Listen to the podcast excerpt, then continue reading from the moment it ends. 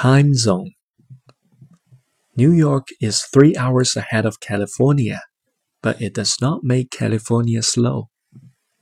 Someone graduated at the age of 22, but waited five years before securing a good job. Someone became a CEO at 25 and died at 50, while another became a CEO at 50 and lived to 90 years. Someone is still single while someone else got married.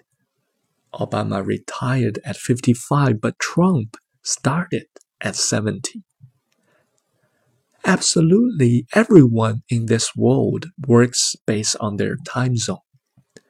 People around you might seem to go ahead of you. Some might seem to be behind you. But everyone, everyone is running their own race in their own time. Don't envy them or mock them. They are in their time zone, and you are in yours. Life is about waiting for the right moment to act. So relax. You are not late. You are not early. You are very much on time and in your time zone.